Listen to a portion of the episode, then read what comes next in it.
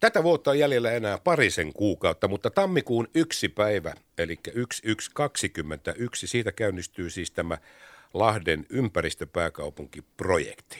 Euroopan ympäristöpääkaupunki 2021 ja minulla on tästä nyt ohjelmajohtaja Saara Vauramo täällä studiossa vieraana. Tervetuloa Saara lähetykseen. Kiitoksia paljon. Viime perjantaina piditte näyttävän ja massiivisen tiedotustilaisuuden, jossa kerrottiin sitten, että mitä on saatu aikaiseksi, mitä suunnitelmia on nyt. Silloin julkistettiin myöskin kumppanit ja sitä, että paljonko nyt on euroja. Mutta no kokonaisuutena, kun Saara katsot, niin miltä se näyttää nyt marraskuun toisena päivänä? Ensinnäkin halutaan sanoa, että meillä on vielä työ tulee olemaan kesken ja se on itse asiassa tulee olemaan jossain määrin kesken aina sinne loppuvuoteen 2021 asti.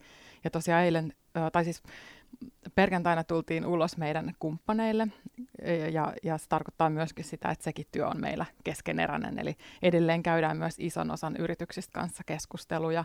Meillä on tapahtumakalenteri isossa liikkeessä tietysti koronan takia ja, ja myöskin projekteja tulee valtava määrä lisää. Eli haluttiin kertoa tilannekatsaus, missä me nyt ollaan ja, ja tosiaan iso määrä toimenpiteitä tiedetään jo nyt ja yhteisöt ovat jo nyt mukana, mutta edelleen tehdään töitä. Otetaan siitä tapahtumakalenterista ja siitä, että mitä sitten tuleman pitää ja mikä on suunnitelma B, koska tässä nyt asiantuntijat puhuu koronasta ja sen vaikutuksista, mutta otetaan siitä hetken kuluttua saada vähän tarkemmin, mutta kun sanoit, että nyt sitten kumppaneiden haku on kesken, onko teillä nyt sitten, ymmärsinkö oikein, että noin kaksi kolmasosaa siitä yhdeksästä miljoonasta on tällä hetkellä nyt sitten jo taskussa, vai onko mä nyt lukenut väärin? Joo, me tosiaan tämä 9 miljoonaa jossain vaiheessa pyörähti aika lailla näkyvästi esille, ja se on ollut jossain vaiheessa meidän tavoitebudjetti, mutta todella meidän niin tämä elinkeinoelämän osuus on vielä keskeneräinen, ja, ja tietenkin tehdään tämä vuosi sillä, mitä meillä on.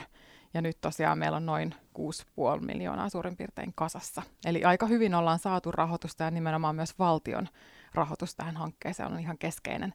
Mutta tosiaan me kumppaneita haetaan edelleen vielä lisää ja näyttää myös tosi hyvältä, koska suomalaiset yritykset tällä hetkellä ovat erittäin kiinnostuneita vastuullisuudesta ja sitä kautta myös tästä Lahden projektista.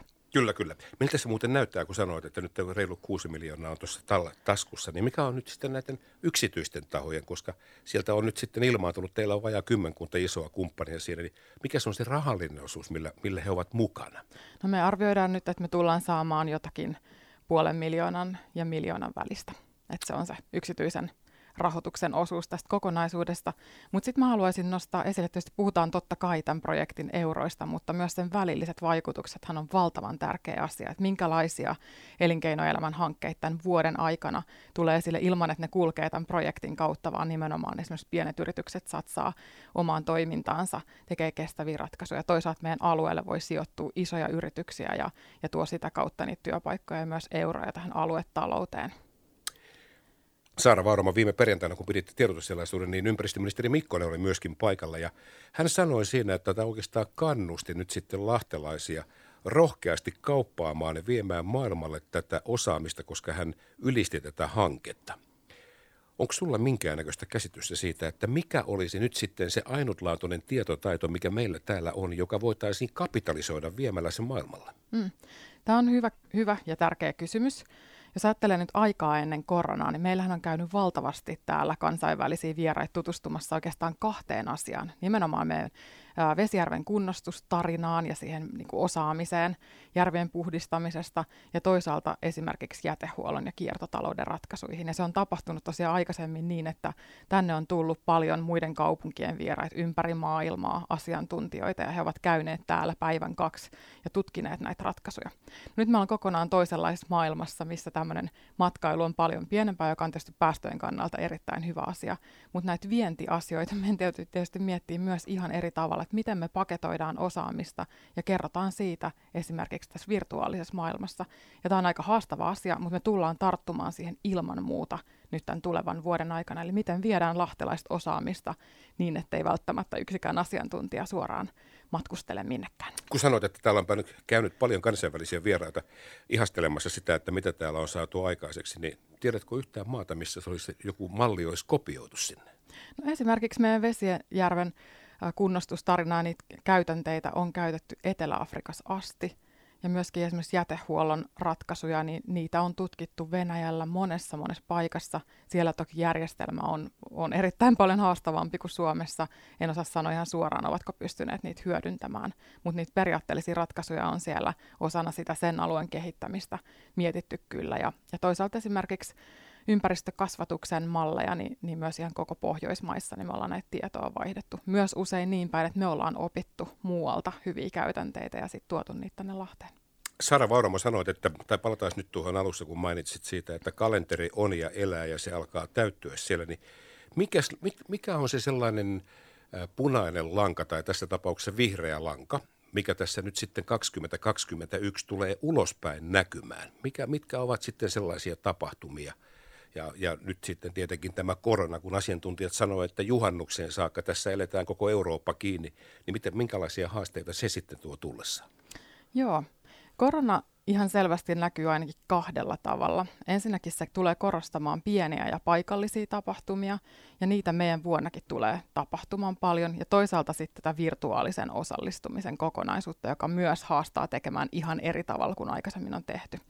Meidän vuosi näkyy tuossa tammikuun puolivälistä lähtien. Meillä on avajaiset tulossa siihen ja tullaan järjestämään lahtelaisille ja päijäthämäläisille tosi näyttävä, hieno avajaistapahtuma. Koronasta huolimatta uskalletaan sanoa, että se tulee toteutumaan ja halutaan myös mahdollistaa se, että jos vaan ravintolat voi pitää ovensa auki, niin, niin he ovat silloin meidän kumppaneita myös vahvasti siinä ja toivotaan, että että ihmiset tulee niin kuin juhlistamaan uh, hienoon kokonaisuuteen tuonne Pikkuvesijärven Lanupuiston alueelle ja sitten sen jälkeen jossain vaiheessa vierailee lahtelaisissa ravintoloissa ja sitä kautta tukee myös heitä. Eli otetaan pienet toimijat vahvasti mukaan.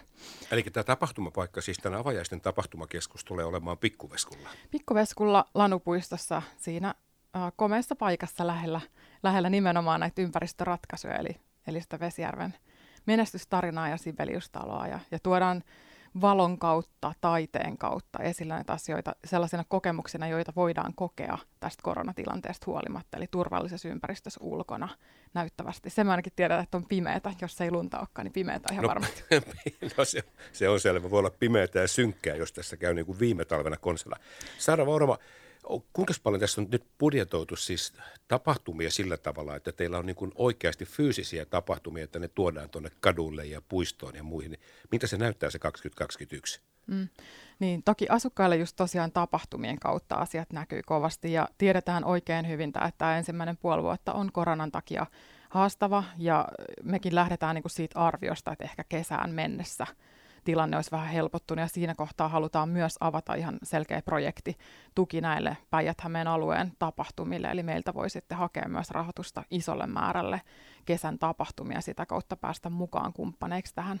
No sitten meidän vuosi tietysti niin tarkoittaa paljon muitakin kuin pelkkiä tapahtumia, eli meillä on tulossa vahvasti tätä esimerkiksi startuppien ja meidän kumppaniyritysten kanssa käytävää yhteistyötä ja sitä kautta niin kuin alueen alueen korkeakoulut, opiskelijat ja sitten nämä aloittelevat startupit pääsee vahvasti mukaan meidän projektiin ja lähdetään niin kuin hakemaan juuri sitä, että miten tämä meidän vuosi voi kasvattaa uusia työpaikkoja, uusia innovaatioita, jotka ruokkii tämän alueen taloutta, mahdollisuuksia työllistyä, opiskelijoille ehkä innostua tämän alueen työelämästä. Eli kyllä me tehdään todella paljon niin kuin yritysten kanssa myös taustalla sellaisia asioita, mistä ihan kaikki ei näy heti, heti sille asukkaalle, mutta toivottavasti näkyy näkyy tämän alueen elinvoimassa ja kehityksessä pidemmän päälle.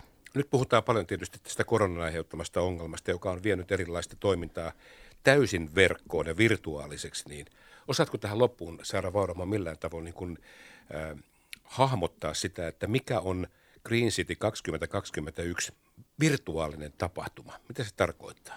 Me, me, niin. Joo, tämä on, tämä on mielenkiintoinen, koska mä en olisi ikinä arvannut silloin – noin vuosi sitten, että me tultaisiin tekemään tällaista nörttiprojektia, kuin mikä tämä tietyllä tavalla väistämättä on. Mutta se siis pakottaa meitä tämä tilanne ottamaan haltuun nyt näitä uusia teknologioita todella nopeasti. Ja se tarkoittaa meillä esimerkiksi sitä, että me ollaan tekemässä omaa virtuaalistudiota myös tälle projektille ja sitä kautta tietysti saadaan niin kuin hyvällä tavalla näyttävästi esille näitä sisältöjä, ehkä kutsuttuu jopa maailmanluokan puhujia meidän tilaisuuksiin kenenkään matkustamatta yhtään minnekään. Mutta tarkoittaa sitä, että meidän täytyy tehdä tosi hyvää vähän niin kuin TV-tasoista tuotantoa osasta näistä asiantuntijatapahtumista ja sitten ne lähetetään tuonne verkkoon. Ja käytännössä tämä varmasti myös avaa mahdollisuuksia asukkaille osallistua moniin sellaisiin kansainvälisiin tapahtumiin, asiantuntijatilaisuuksiin, jotka muuten olisi voinut olla ovet suljettuna. Eli näen tässä virtuaalisessa maailmassa nyt tämmöistä niin tasa-arvoistumista myöskin mahdollisuutena.